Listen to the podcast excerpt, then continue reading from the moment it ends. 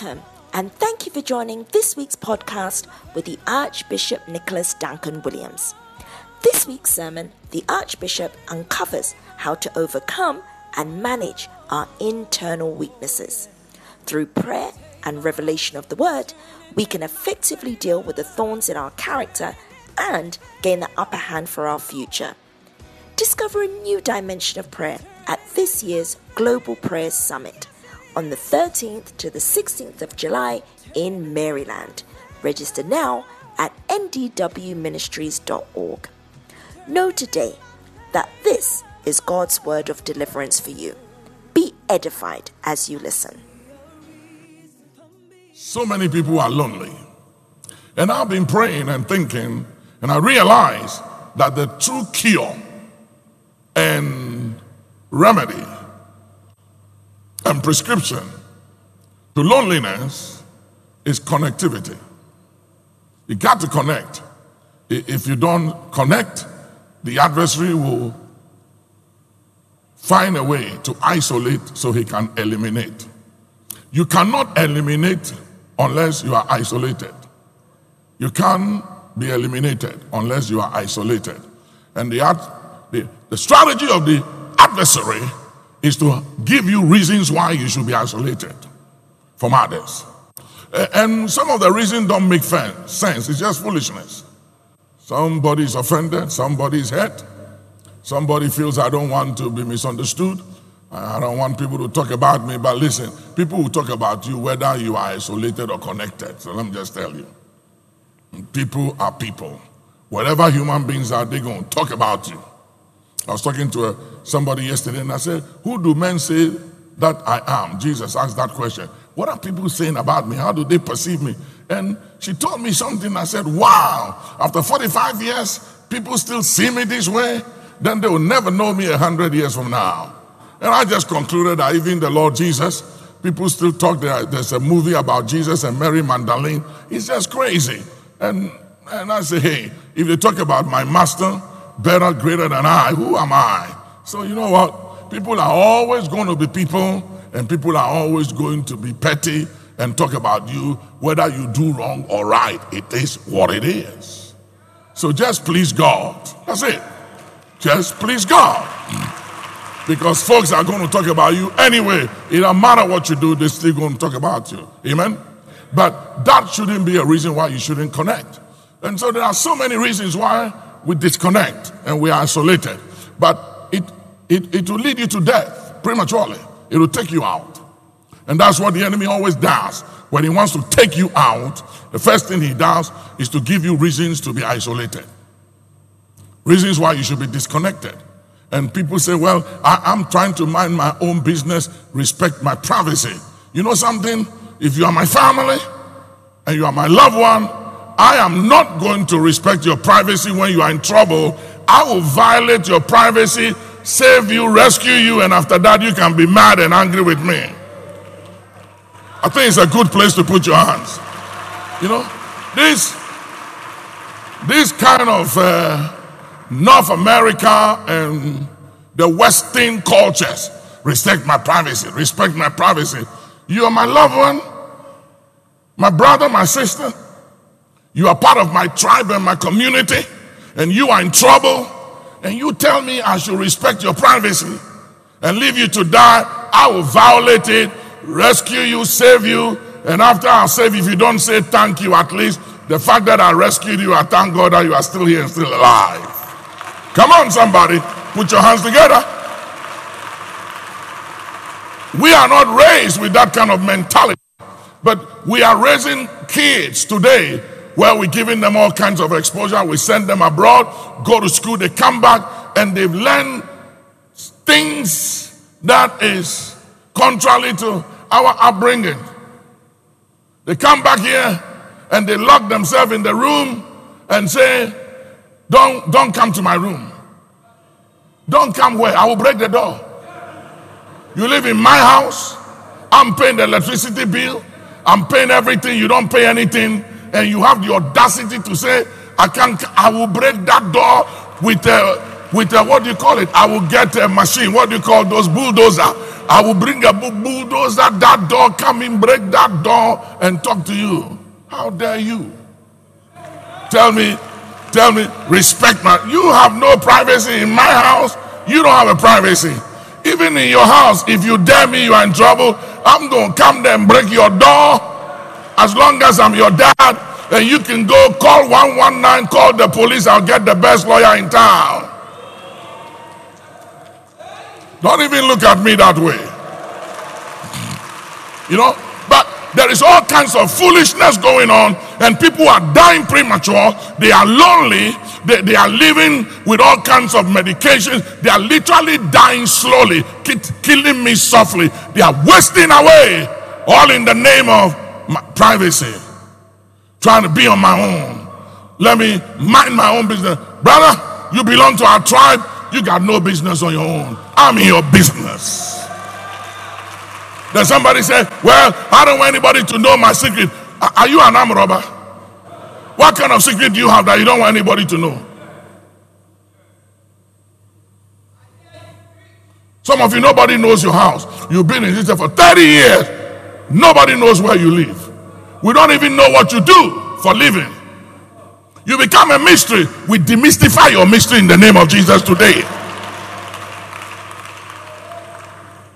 Everybody needs somebody.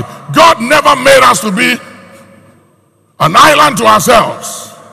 As long as you live, you live, you're going to need somebody. And I'll show you in the Bible great men, mighty warriors, kings, prophets, and princes, men after God's own heart who were strong at the field of battle and they killed lions with their bare hands and killed thousands of soldiers, giants, by their hands, empty hands. There came a time in all of their lives when they needed somebody. And today you may think you are you are you are you are living pretty. So you don't need anybody. May I announce to you that you've been deceived? That is a bewitchment. You've been deceived and you've been fooled. Because hear me, none of us are wiser than the Creator. None, none of the creation of the Creator is wiser than the Creator. The Creator in Genesis began by saying, Let us make man in our own image after our own likeness. He didn't say, Let me. He could have said, Let me. And he could have said, I will make man in my own image. He didn't say that. He said, Let the Father, the Son, and the Holy Ghost make man in our own image after our own likeness.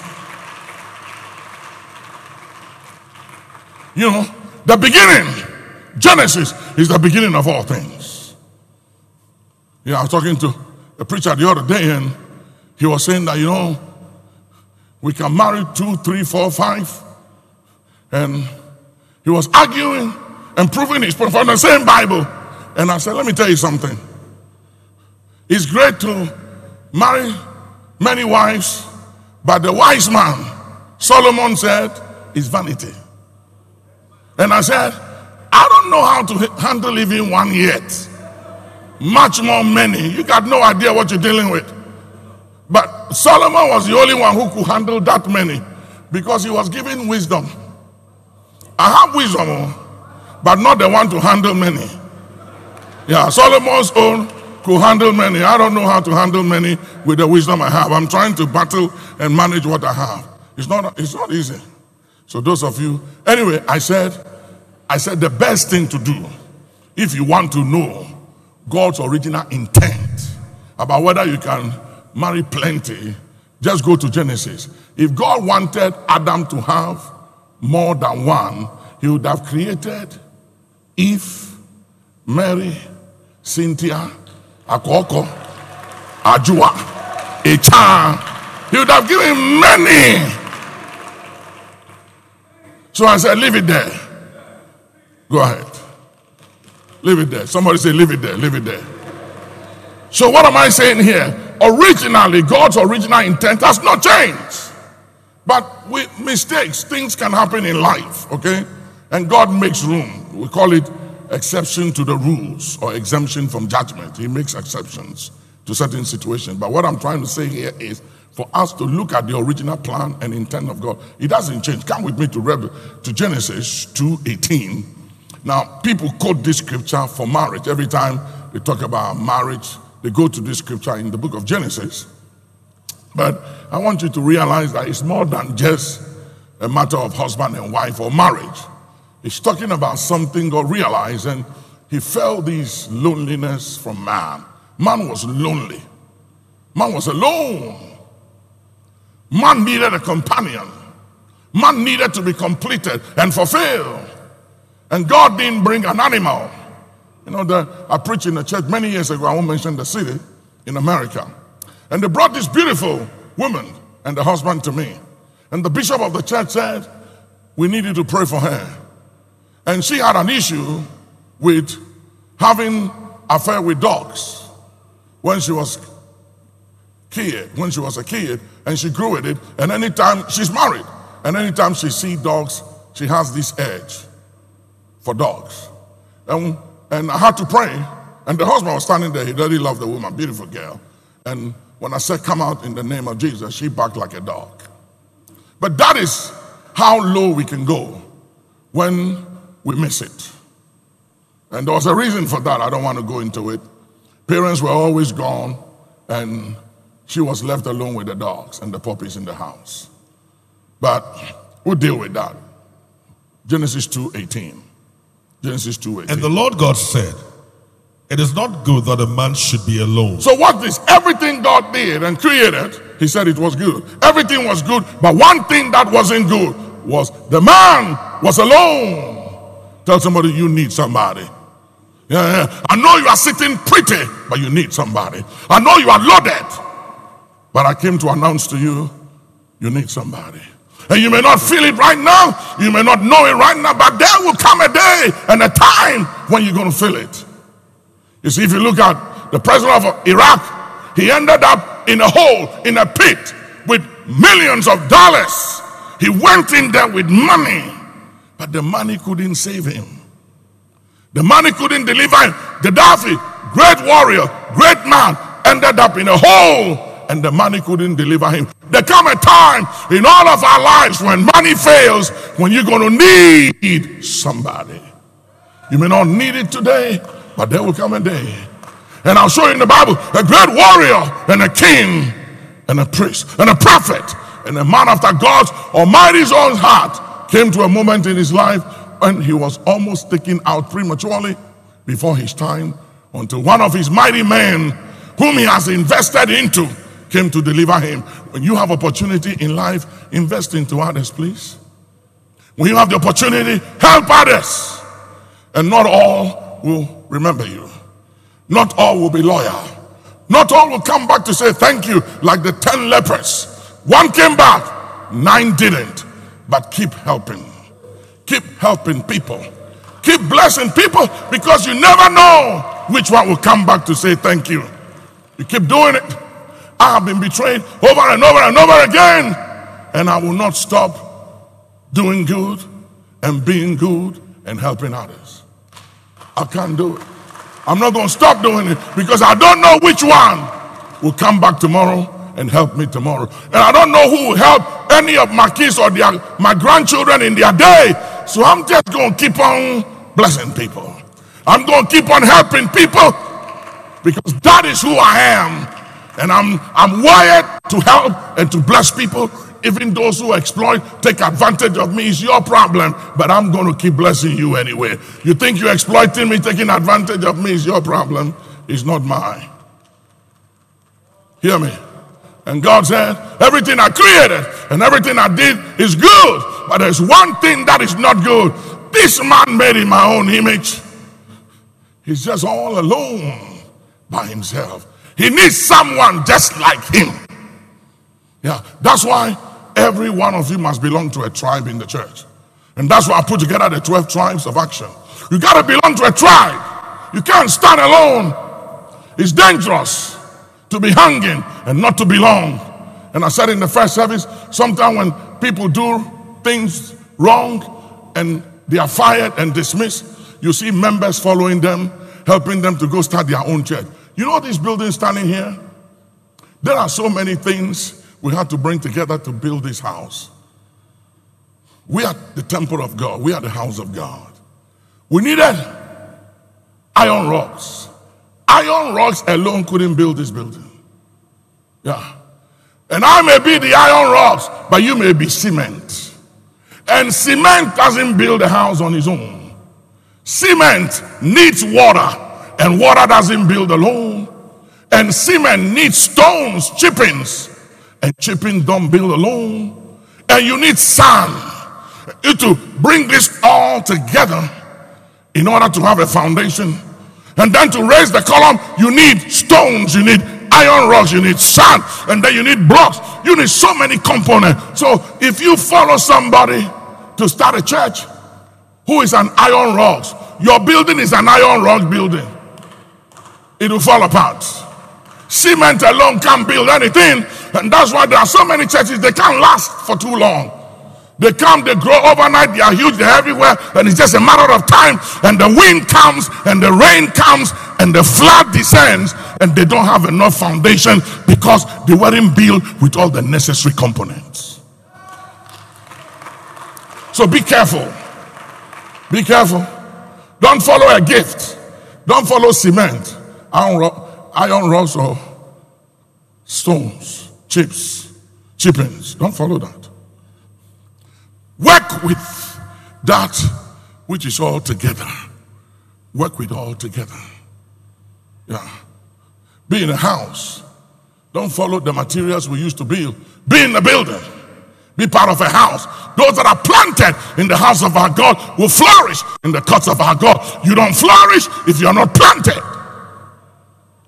So be planted. Dukatuvadisa. Akayanda Vasa. Lift up your and talk to the Father for one minute, everybody, in your own language, English, tongues, whatever. No sakadula mahadisis. Ulayandu kafadim musa. Hey, kitomu bahasa. Alabutukum madim vadim sobadahaya. In Jesus' name, amen. Come with me. Come with me quickly. Loneliness, loneliness, loneliness, loneliness is killing people. He's a number one killer. During the time of the pandemic, I was told that loneliness killed so many people. There were billionaires who hung themselves. They jump off high buildings and ended their life with all their billions. I'm told a billionaire went to bed, he had about 11 billion. The next day, something had gone wrong with the stock market or so. He ended up with about three, four billion dollars and decided to end his life. A fool. You lost few billions and you end your life when the same life created it and you can create it again. What's your problem? Then someone says, What's wrong with you? Yeah, what's wrong with you?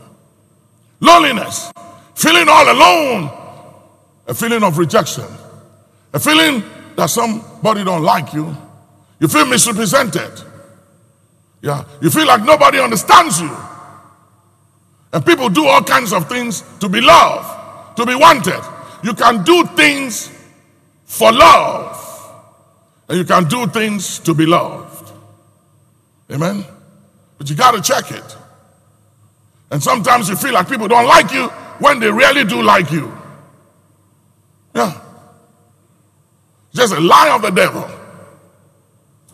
A guy came to me the other day and he had called a friend. And for weeks, he wasn't returning his call. And he felt something is wrong. Papa, pray. He's a good friend of mine. We've been together. I don't know what I've done wrong. And I said, How about if you haven't done anything wrong and the guy is in trouble? He said, Well, I haven't thought about that, but Papa is weak. He should have called me. I said, Hey, hey, hey, hey. Focus on something. Give him time. When he called back after many weeks, he was in trouble. He almost died. And I have members in this church. There was a guy who was in trouble during the time of the pandemic, and he didn't call me. I didn't hear him. I was there I called Bishop Buddha. I said, Bishop, so so and so, have you seen him? He said, No. I said, I think something is wrong. Let's call him. I called him. I said, Come see me. He came. I said, I haven't seen you. What's going on? He said, Papa, you won't believe it. I almost died. I said, What was what happened? And when he told me the story, and I said, But why didn't you call me? Why didn't you call Bishop Nyaku, Bishop James, Bishop Buddha? He said, Papa, it didn't cross my mind. And I said, Wow, That is how good the enemy is. He can make you forget to call for help. He isolates you to take you out. I declare that the enemy won't take you out. I declare you will not be isolated. And I declare you will be wise. You'll be wise. And sometimes people are people people cut off and disconnect from others because they are good, they are doing good. They, they come into some material blessing and they have some deep pocket and they have money and you have a car and you have resources and you have possessions and you can travel anywhere you want to and you are in a good place and you are connected and you have influence. Hear me. None of those things are reasons why you should disconnect because it's just a matter of time. Any one of those things are sinking sand. They are all the arm of flesh, and cursed be anyone who put their trust in the arm of flesh. Don't do it. Don't do it. Relationship is the tree upon which money and longevity grows. I was telling somebody yesterday if you if you put a billion dollars here and you put goodwill here, I would take goodwill. Because you can lose a billion dollars, but goodwill guarantees longevity. Goodwill will take you places money can take you. I'll go for goodwill. I have done so many things in life by, by goodwill and not by money. And I've seen people with deep pockets more than I, have money more than I, and I've gone places. I went to a place somewhere in Africa, and the presidential suite was taken. And I said, fine, just give me executive, whatever. And when the owner of the hotel heard that it was me, he said, cancel the booking for, and it was a head of state. He said, cancel it. Give the presidential suite to Papa. And I said, whoa. And I was there when whoever has to come came, big man. With all his security, I didn't have any security, but I had angels. And and, they, and I didn't pay for mine. I didn't pay for mine. It was free. They gave it to me free. And I have all my guys, my pastors, everybody were in this huge room with three other rooms connected. I mean, it was huge and beautiful and nice. And I said, Yeah, thank you, Lord. That's, that's favor. That's goodwill. I didn't pay for it. And he came and they put him in some executive room around me.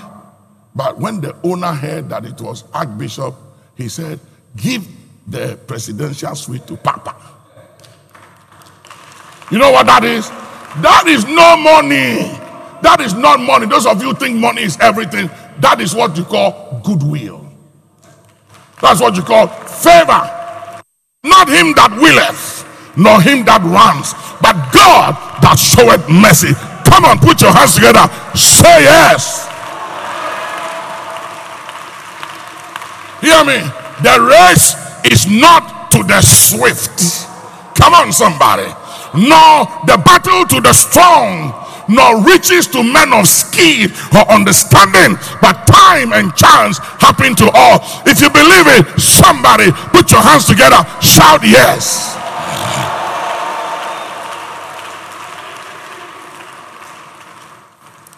I have seen what goodwill does.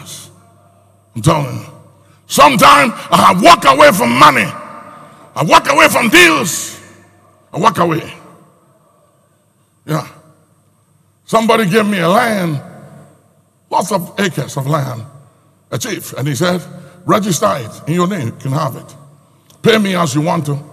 It wasn't long and he died. Then the family, the children, everybody came fighting. And my attorney said this, and I said, You know something? It's for their father. They can have it. So I said, sell it. The documents are there. You sell it, I'll give you the papers. You can take it. Someone, Papa, you can't do that. You, you, and I said, forget it. It's not my land. It's for their father. He gave it to me. I haven't paid. The children want it. They can have it. What's my problem? Legally, it's mine. But even though it's mine legally, it's not mine. So I'm not going to take something that doesn't belong to me. It's not a blessing. It brings a curse. I'm not going to touch it. Give it up. And then they came back and said, Papa, you can take whatever you want. And I said, I'm not taking anything. You give me something. And whatever you give me, I'll pay for it. It's simple as that. It's conscience. That's conscience. Amen. And, and you know why I did that? Because the father, the old man, was good to me. He was a good man. I had a good relationship with me, with him. He trusted me, even though he has passed. I will not do his children wrong. I will not do them wrong. You know why? Not because of them. I don't even know them. I haven't met them before. But because of my relationship with their father, I got to do right by them. Somebody say relationship. Come with me to Ecclesiastes chapter 4. Bishop, chapter 4. Reading from verse 9. 9 to 12. Look at it. Two are better than one. Two are better than one. This is Solomon speaking. This is the, the guy that was so deep in wisdom. Wisest man that ever lived, did all kinds of crazy stuff. He said two is better than one. And may I announce and submit to you if the Bible says two is better than one, I don't care what your is from disconnecting, you are wrong. You're wrong. And one of these days, you're going to need somebody. And God will make sure you find yourself in a situation that requires another man's help. You find it. Go ahead. Because they have a good reward for their labor. They have a good reward if they are two. Uh-huh. For if they fall, the one will lift up his fellow. Yes, sir. But woe to him that is alone when he falls. The. Bible says, Woe unto those of you who disconnect, always on your own, having reasons why you sit at the back. I sit in the corner. Who told you you belong to the back? The Bible says, You shall be above only and not beneath. The head and not the tail. So why are you always at the background? Me, that is why I am. oh. Me, I'm like that.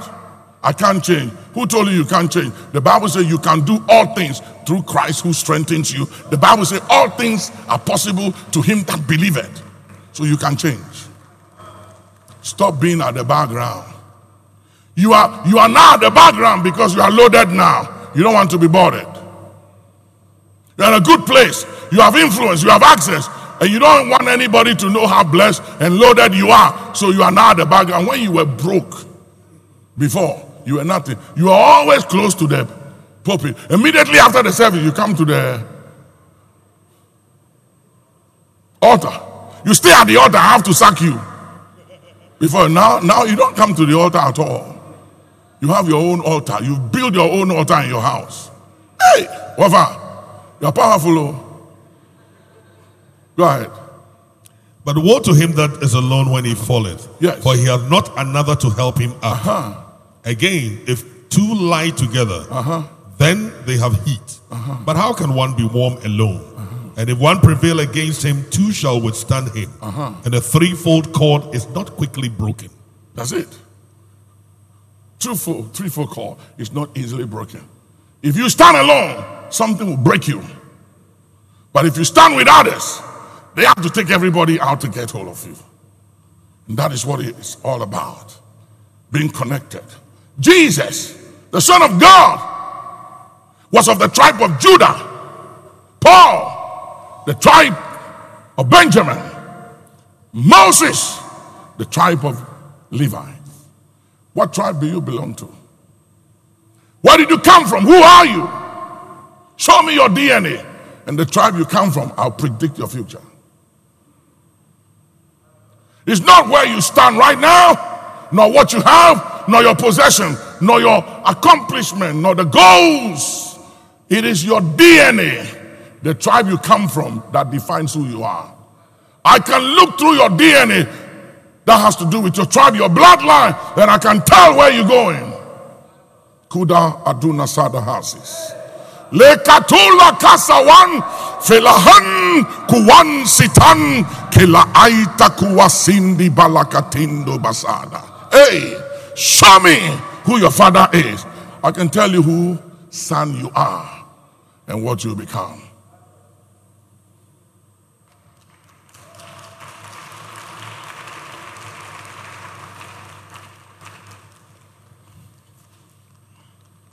Deuteronomy 32 30. Deuteronomy 32 30. How should one chase a thousand and two put ten thousand to flight? That's the key. He said, You stand alone, you can only handle a thousand. That's all you can handle. And it doesn't matter what your reason is for being alone, you can only conquer a thousand enemies. But you want to do more than a thousand, you need someone else. Can you imagine? 9,000 enemies if you can just connect with someone. What is your problem? You think you are strong, you are weak. Ask Samson what happened to him. Brother Samson was a judge. The dude was smart. The dude was brilliant. He was skillful. With, with nothing in his hand, he killed a lion. Could kill thousands of the Philistines' army. One man. But there came a time when his brilliance and skill and strength and success could not handle him. And a little, little, little short woman by the name of Delilah, a hired assassin, took care of him. Yeah. Yeah. And his someone he called his friend took his wife. He wasn't a friend. The guy wasn't friendly. He didn't know how to have a friend. So the guy, he called his friend, slept with his wife. But if it's a true friend, you see, when you know how to build relationships, people last around you. They last. Bishop, how long have you been around me?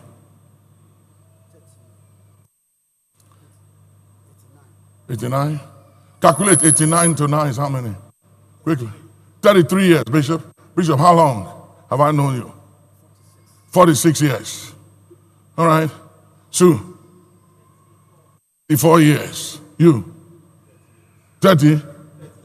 30 years. And I can go, I can ask everybody here. I'm a long time relationship person.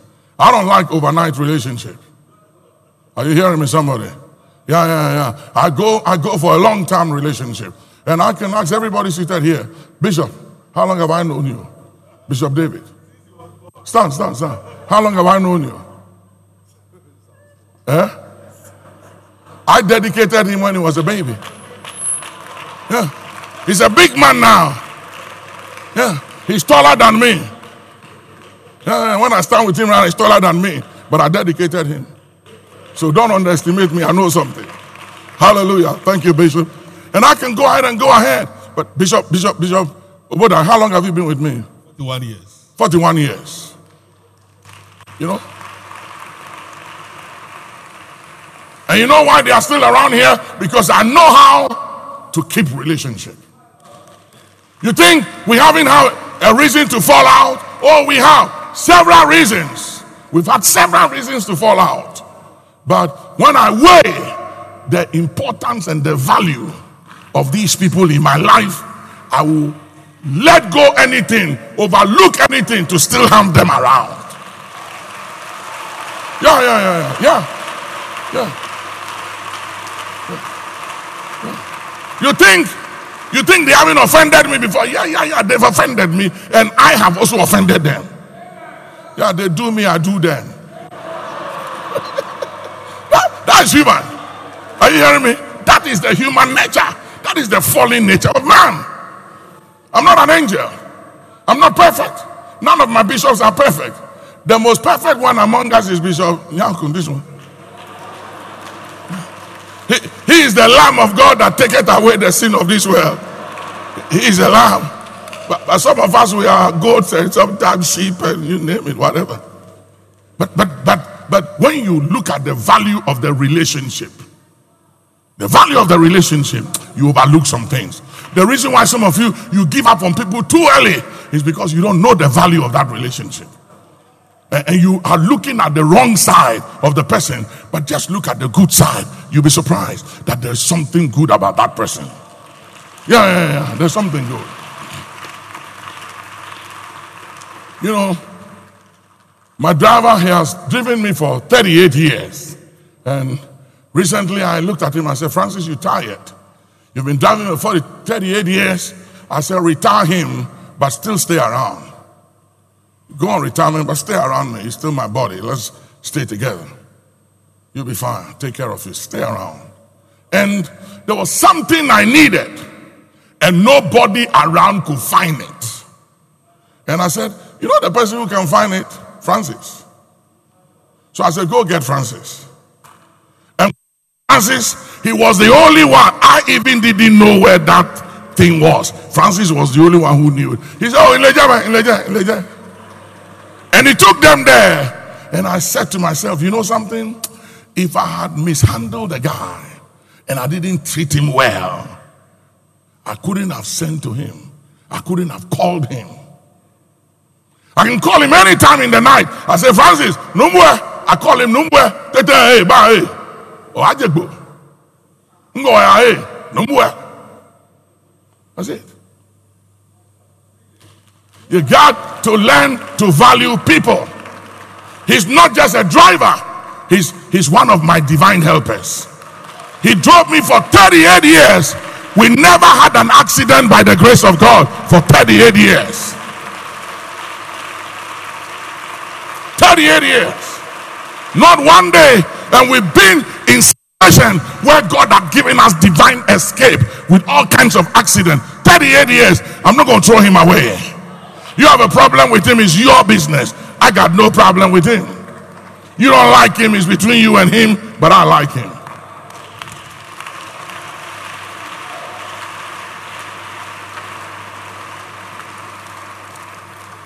Psalm 133, verse 1 to 3. Behold, how good and how pleasant it is for brethren to dwell together in unity. This is God's own perception and how God views us when we stay together.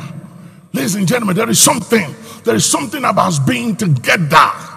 Ah, there's something about being together than being alone. One of my brothers, I have, I have 43 brothers and sisters. Now, don't look at me with that religious look because you got more than me, and you. Amen. And he was in a church in the US. Good church. I know the pastor very well. Ghanaian pastor. Great church. And something happened between him and the church. I don't know the details. And he refused to go to church. The pastor will call, he won't respond. Members of the church tried everything. He won't respond. He wasn't part of anything in the church. So it was easy for him to pull out. But if you are connected, it's difficult to pull out because your tribe will come after you. The pastor called him. a Few people called him. He didn't respond. After a long while, apparently he was dead. In the room, stinking, was dead. Now, why did the enemy kill him?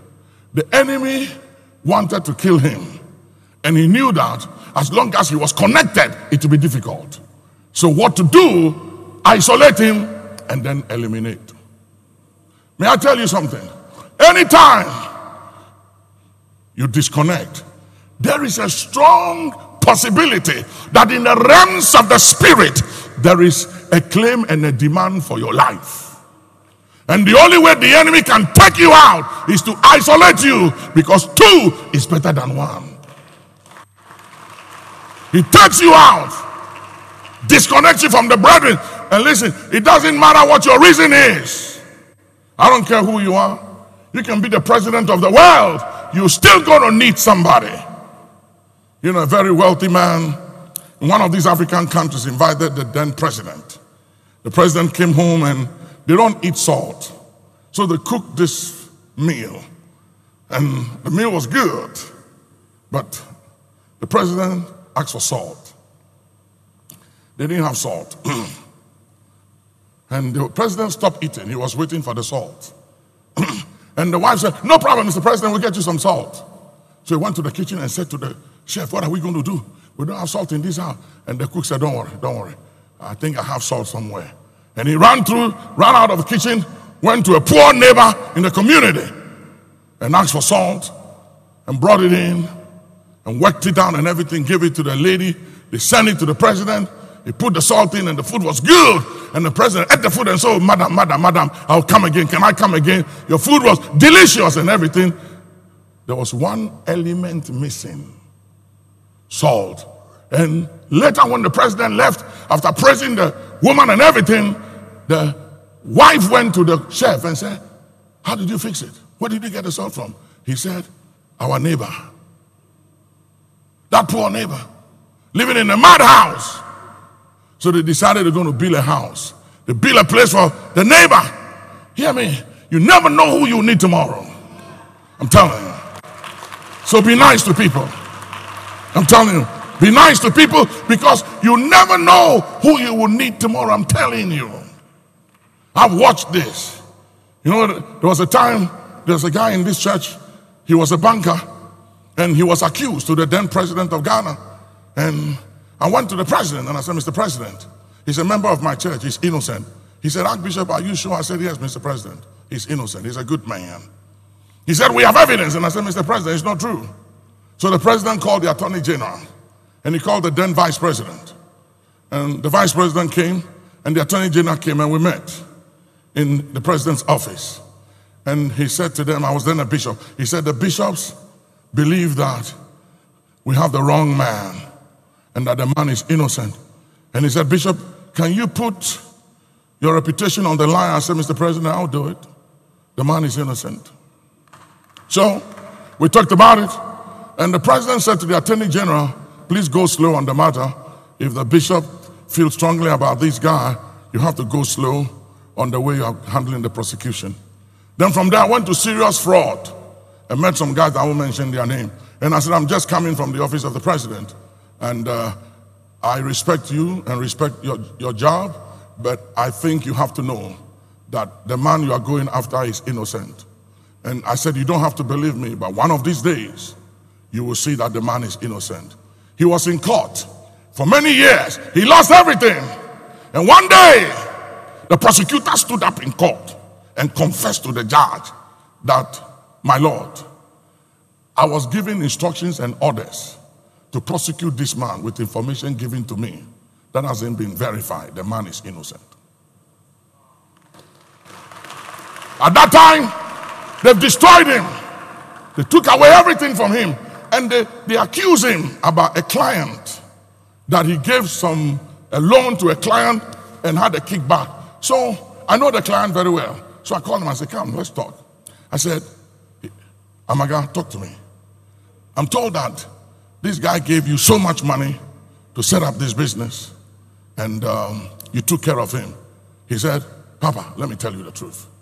That your guy, he's a very serious guy. I haven't met a banker like him. I said, What do you mean? He said, After he did all this, at Christmas, I took a goat and some things to his house just to thank him.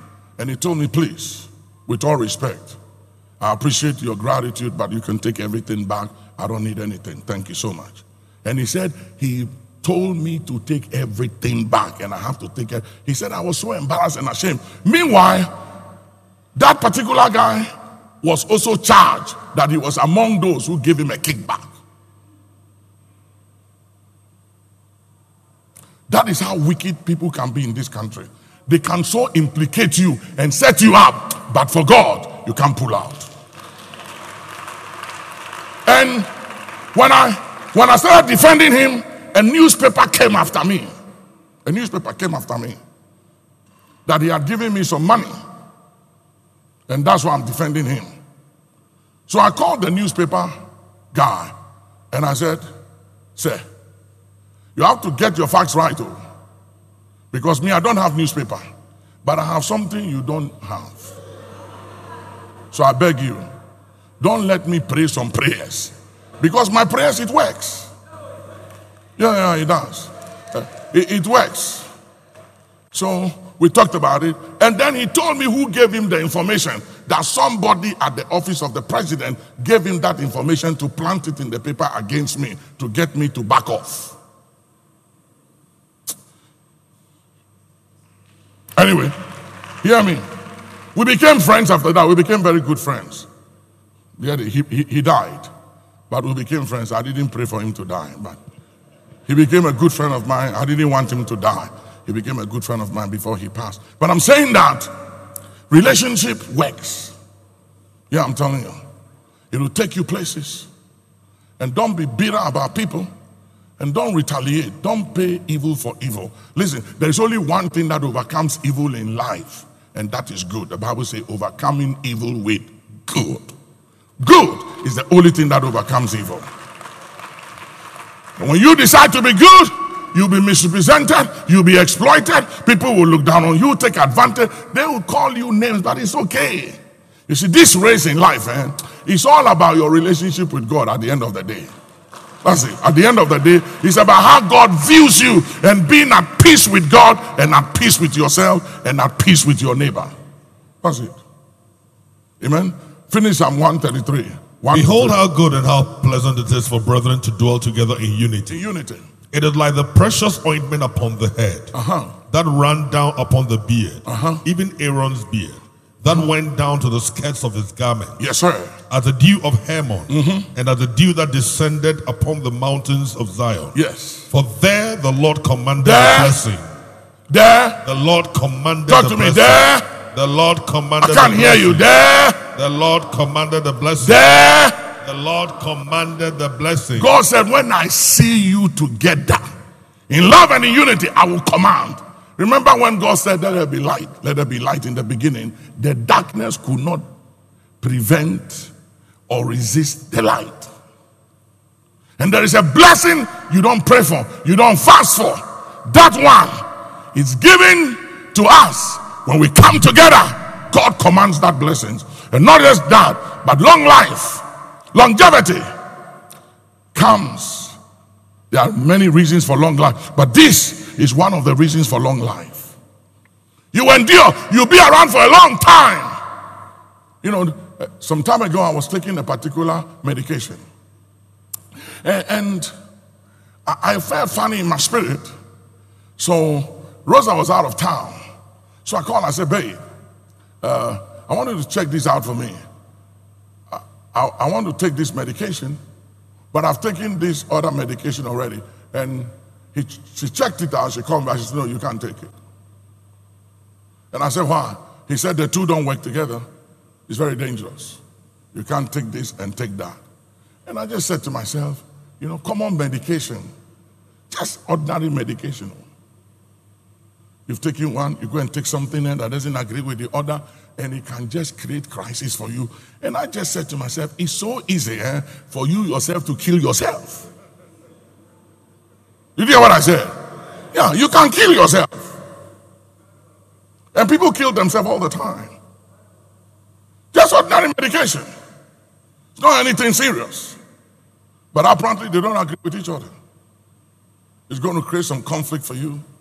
And if I didn't call to find out, if I was a loner, and if I was quarreling with her, some of you husband, you fight with your wife, you won't call, you won't return call. What is wrong with you, husband? And some of you, you wear food, then you go and wear jeans and a belt. In the night, you're always sleeping with jeans and belt. Why? Hmm? That's what the Bible says. Let not your the sun go down on your anger. Try and resolve things. Don't walk around with bitterness and anger always in your heart. That's why you are fooling like that. You are going to burst one of these days. Learn to let things go. Forgive. And hear me. Forgiveness doesn't mean you're a fool. And forgiveness doesn't mean that people will go scot free. No, no, no, no, no. You know what I learned over the years that made me to be very forgiving? I find out that when I forgive, what it means is that I have handed the matter over to somebody better than I to handle it. So when I forgive you, I've handed you over to God. That's what forgiveness means. It means that God will determine the verdict. I'm out of it. But one thing God allows me to do is to decide to trust you or not to trust you. That one is given to me. Forgive you, but I don't trust you. Now, when it comes to the trust, you must work for it and you must earn it. And that one, I have the right to decide whether to trust you or not to trust you. But for forgiveness, I have to. Because God says, Judge not that you may not be judged. And He said, If you don't forgive, neither will I forgive you. And I need forgiveness myself. So I have to forgive. And when I forgive, it means I've released the matter to God and I say, You are the judge. I'm not the judge. Deal with it. Unforgiveness means you've made yourself a judge. That's what it is. And God said, vengeance is mine. I will repay. Leave it to me. Let me deal with it. Let me handle it. Stay out of it. That's what forgiveness is. And whenever you say, no, no, no, no, no, no, do you know? You don't know what he, what he did to me. It doesn't matter what anyone did to you. Forgiveness is critical for your own good, for your own health. And when you forgive, it doesn't mean you should trust. That's not what God says. He said, forgive. But when it comes to trust, next time, I will love you, but from afar. Yeah, yeah, yeah. When I hear you are here to see me, I won't let you come to my office. I'll come down to the car park to meet you there. Yeah. I can trust you at the car park. I don't trust you in my office. That one is my right. But I'm forgiving you. No bitterness, no pain, no harm. But trust, I have to decide. And I'll let you work hard, brother, sister. You're going to work so hard that when you come in again, hallelujah, you'll never do it again. Put your hands together and give God praise. Hallelujah. But in talking about Psalm 133 from 1 to 3, there's something here you, you got to learn.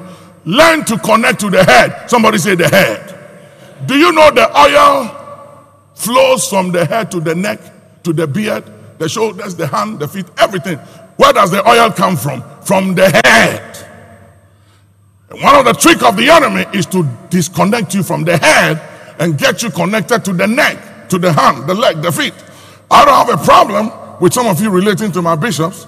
It's okay, it's fine because it, it, makes the work easy for me. But that is not the reason why you shouldn't be connected to the head because the oil flows from the head down. And the enemy has games and ways to keep you disconnected from the head to your own head. Stay connected. Are you clapping? All right, quickly. Quickly, come with me to Genesis 49. Genesis 49, quickly. 1 to 2. And Jacob called unto his sons and said, Uh huh. Gather yourselves together. Somebody say together, together. Use the word together. Say together. Together. Use that word again. Say together, together. Remember my message. Better together. Better together than alone. Better together than alone. Together. Go ahead. Gather yourselves together that I may tell you that which shall befall you in the last day. Uh huh. Gather yourselves together. You see, again, twice. Gather yourself together again. He said, I have advanced knowledge. Say advanced knowledge. I want to tell you of your future. I want to predict your future. But it's about you as a body being together, not as an individual. I will tell you what shall befall you as brethren, a tribe, a family, and not as an individual. Gather yourself together.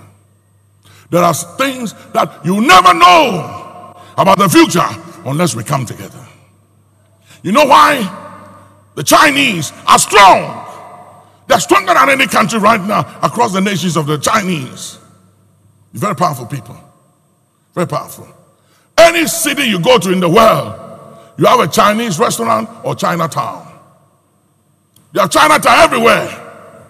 We don't have Ghanaian town anywhere. Even in Ghana, we don't have a Ghana town.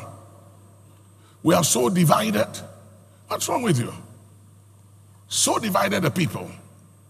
And any kingdom and any nation that is divided against itself cannot stand, can't stand. I don't care how much you scheme, how good you are at what you do, and what is at your disposal.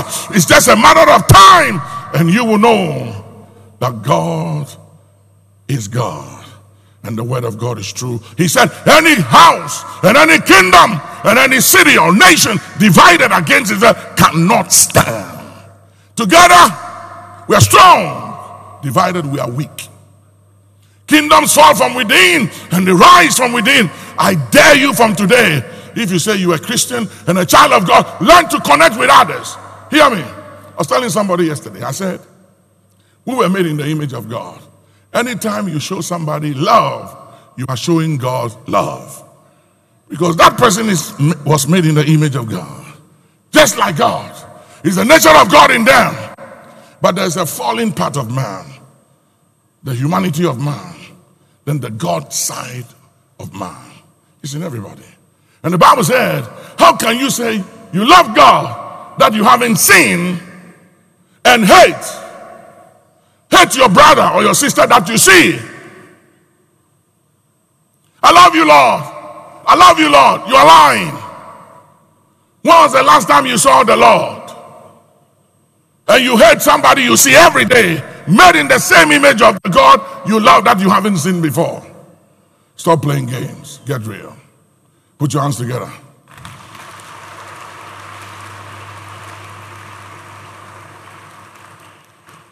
You can't say you love God that you haven't seen, you can't love man. And hear me, I know it's difficult to love man. Oh, yes, yes, yes, yes, yes.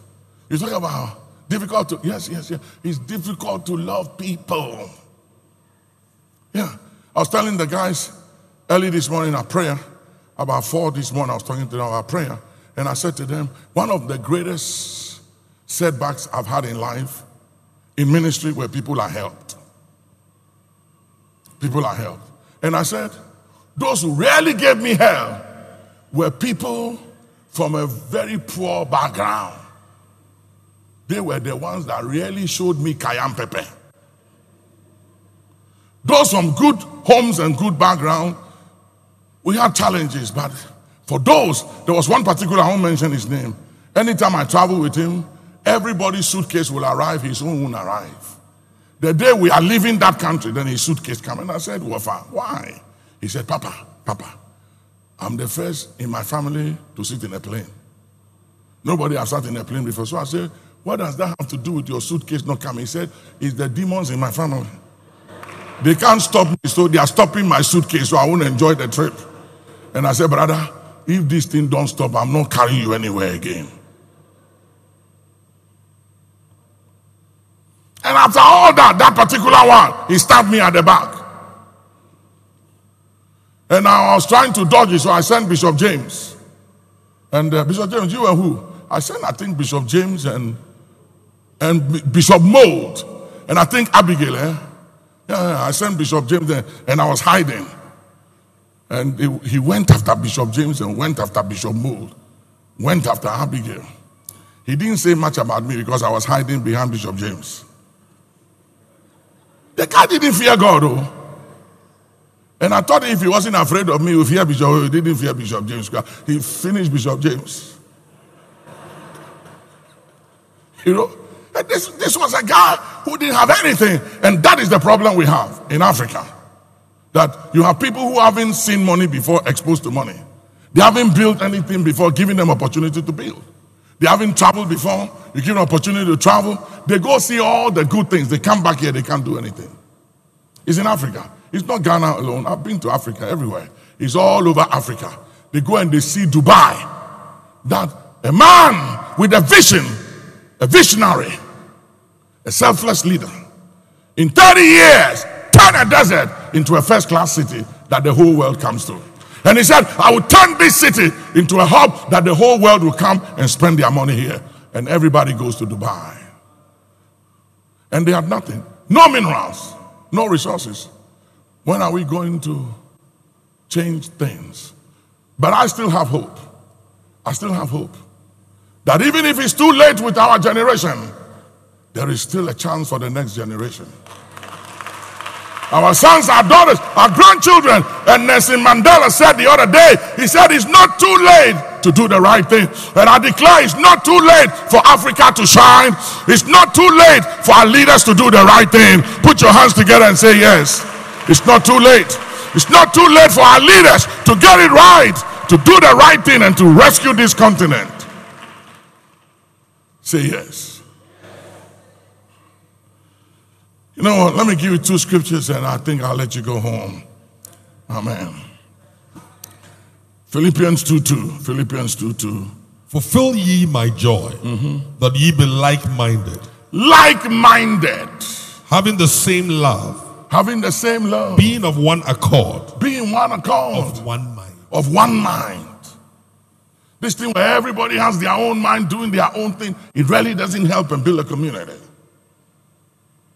Nations that do well are nations that are strong community. There are certain cities in the United States When, when a Jew breaks the law, they don't go for the Jew, they won't arrest you. They report you to the rabbi, and the rabbi will go to your house and bring you in and hand you over to another Jewish police. If you go to prison, there is a, somebody there who, listen, they take care of themselves, they care for one another. I'm setting up the 12 tribe of action, and I'm going to require every one here to belong to a tribe, to be part of a tribe. Is there, the, let me see the May bonds. How many May bonds do we have here? May bonds. Anybody born in May, stand. Those of you born in May, stand. Yeah. yeah. You see how many we are? We are very powerful. Don't be jealous of us. Amen. But watch this. Watch this. I'm part of the May bonds. Amen. I'm going to be the bishop of the May bonds. But we have we have executives. We have executive of the May bonds. It's a tribe. The, we are the May tribe of action. That is our tribe. May bonds are members of my tribe. So we'll look out for one another, empower one another. If I need a carpenter, I need a mason, and a computer scientist, a lawyer, a doctor, whatever I need, I'll go to my tribe to find out is there anyone in the tribe who can help with this and with that. That is how we build a community. We take care of one another, we fight for one another, we protect one another. Counseling, marital counseling. We'll, we'll raise counselors among the tribes that will counsel people. Take care of one another. We set up a trust for every tribe that the church puts money in that in the account. And then the tribes will also contribute money into those accounts to help members of the tribe. If you don't come to church, we'll look out for you. If you are sick, we come to you. You have a problem, we gather. The tribes must take care of one another. The church, as huge as it is, we can't handle everybody's problem. There are people hurting among us and nobody knows. There are people dying and nobody knows. There are people here today and they may die tomorrow if we don't reach out. If we don't help them and we don't know who they are and they are in church. Some of you have been in this church for 30 years. I don't know your house.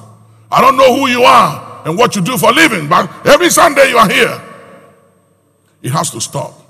I have to know who you are, where you come from, what you do, where you live. And if you have challenges, leadership got to know. We don't have to wait for you to die. There are people who die and I ask Bishop, who is this? What happened? Oh, he's been here 20 years. Oh, 30 years, 10 years. And I said, how come I don't know? Well, we can't allow that. We have to get involved with people and rescue them before it's too late. So, you know what? Thank you. Be seated, May Bonds. And we're going to help every tribe. January is a tribe, February is a tribe, March is a tribe, April is a tribe, May, June, July, August. Yeah. September, October, November, December. You are all tribes. And the month you were born will require you to join the tribe of that month. And you have skills. If you can't be involved in the main church, be involved in the tribe. Use what you have, build your tribe, empower your tribe. Don't be a loner. Don't be a Samson who died with his enemies. He died alone without his siblings, without a father and a mother. He died with his enemies. It was never meant to be that way, but it became that way when the man chose to walk all alone because he needed nobody, because he was anointed, skillful, intelligent, brilliant, smart, sharp, good, gifted. None of those things gives you the right to disconnect and to be isolated. I pray for you today as we end this service that you reconnect, that you find it in your heart to forgive that you find it in your heart to need somebody. And you have to. You don't have to tell them everything. Just tell them, pray for me. I'm struggling with my emotions. I'm struggling with my flesh. I'm struggling with my thoughts. You don't have to let me know the details of where your mind is going to. I don't need to know the thoughts. Just say, pray for me. Pray for a sound mind. Pray that I have the mind of Christ.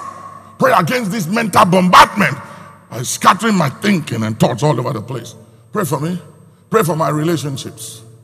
Pray for my marriage, please. Pray for me. You don't have to tell me details. I don't need to know the details. I'll pray for you. Let somebody hold you accountable. Let somebody look out for you. Please don't die prematurely. You don't have to. You can be around for a long time. Long life is a possibility. It is possible. And not just living long only, but being useful to family, to your community, to your tribe, to your country, to your generation. Be useful, touch people, bless people, help somebody. And let me tell you something if you think because you help people, people are going to laugh, you are joking. People will hurt you, they will offend you, will misrepresent, will mishandle. But that is okay. You keep doing what is good because good will always overcome evil. It's just a matter of time. Stand on your feet.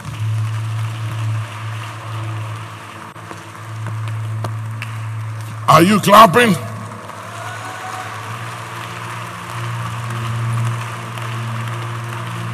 Now, now, now, I want to do something here.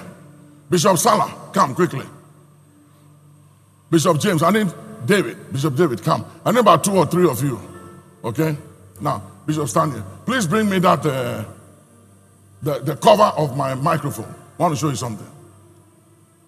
You see, a lot of you say that. Why am I being attacked by the enemy? Why do I have to? I have fought for everything in my life since my mother's womb. When my mother took seed of me, she bled for four months.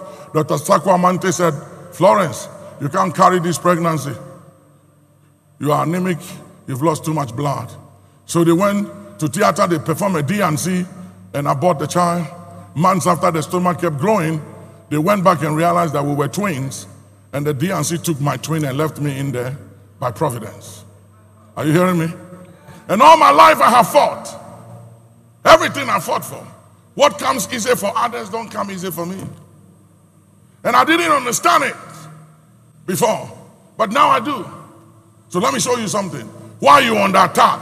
Why demons are interested in you and in your children and in your grandchildren. And if it's not happening now, it will happen one day. So I'm going to teach you as we begin the fast tomorrow to pray preventive prayers. Because there were some prayers I should have prayed long time ago that I didn't know. And I'm seeing things today that could have been averted and avoided. But when it was happening, I was busy doing all kinds of things. I didn't notice it. Watch this. So, Bishop James, you have the ball. You are an attacker. You are an attacker. Bishop Kwesi, come. Yeah. Now, as long as he has the ball, then I need one more person come. I need one more person come. Bishop Budai. Eh? Okay. When the attack is too much on you, the pressure, eh, give the ball to Bishop Budai. Eh? When the ball gets to Bishop Budai, eh, leave him and go after Bishop. Okay. So now, attack him. Go after him. Break his leg. Do everything. Don't touch the ball. Don't touch the ball. Bishop James, the attack is the pressure is too much. Hand over the ball. Bishop, take it. Now go after him. Go after him. Leave him alone. Go after him. Now let me ask me. Let me look at you. Look at me. Why are they after? They went after Bishop James because of the ball. So when the ball left him and went to Bishop Obodai, they went for Obodai. That is what I tell young pastors. If you think I'm under attack, so you are enjoying and you are happy and you think there's something wrong with me, wait till the ball come to you. The people, the demons on my case will leave me alone and come after you. Are you hearing me, somebody? Say, I hear you. Now, that is not the only thing. There's another group of people, I think they call them the strikers. Eh? Now, so David is a striker. He's a very, no, he doesn't have the ball. He doesn't need to have the ball. He's a striker. So he's a very dangerous person. So you have to stay on his case. Watch him. Be around him. Keep an eye on David. Watch him. Make sure he doesn't get the ball. this guy has potential. He's dangerous. If he gets the ball, he will score. So stay around him, block him, make sure he doesn't move his leg or his feet. Put your leg on his leg, make sure he doesn't get the ball. You see, what's this? Somebody say potential. Say monitoring spirits. Say familiar spirits. Why was the enemy interested in me before I was born again? Why did I lose three of my fingers? He tried to kill me. Why was the enemy out to kill me? And since I've gone born again, he's followed me and my children. Why? Say potential. You, you don't know why you've been through what you've been through. You, look at yourself and you don't deserve some of the things you've been through. You look at yourself and you say, Why do I have to go through this? The loneliness, the rejection, and everything. It does the embarrassment. You know why? You are potential. You know what potential is? Potential is what you are capable of becoming that you haven't yet become. So even though you don't have the ball, even though you don't have the ball, the enemy, somebody knows that the day you get the ball is a goal.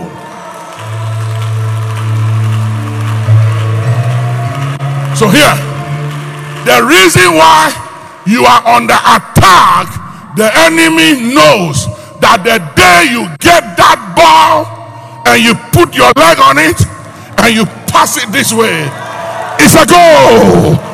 Somebody say it's a goal. So that is why you are under attack.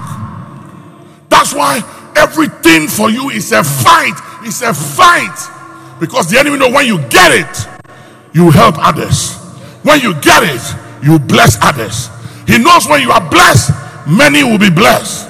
And there are people who don't go through anything and they get it. Have you seen people who can't score and they give they pass the ball and their opponent take the ball from them? No potential. Say low energy. You are high energy. And the enemy knows that when the ball gets to you, it's a goal. So they set demons to fight you, to come after you, to attack you. So today, your chest, tomorrow, your kidney, next tomorrow, liver, next tomorrow, right eye, next tomorrow, left eye, and then your knee, then your shoulders, then your spine, then your waist, then your butt, then this, then that. Every time something is happening, you know what they are? Distractions the enemy doesn't want you to concentrate because he knows if you concentrate and you get it right, he's in trouble. So, what he has to do is to set demons on you. We know you are blessed by that word of God and look forward to you joining the messages of the Archbishop Nicholas Duncan Williams again. For more information on our events, books, and messages, please visit NDW Ministries online at www.ndwministries.org or call our offices on plus one 877 361 5111. Once again, thank you for joining the Archbishop today, and may you continue to experience the life transforming power of God's blessings.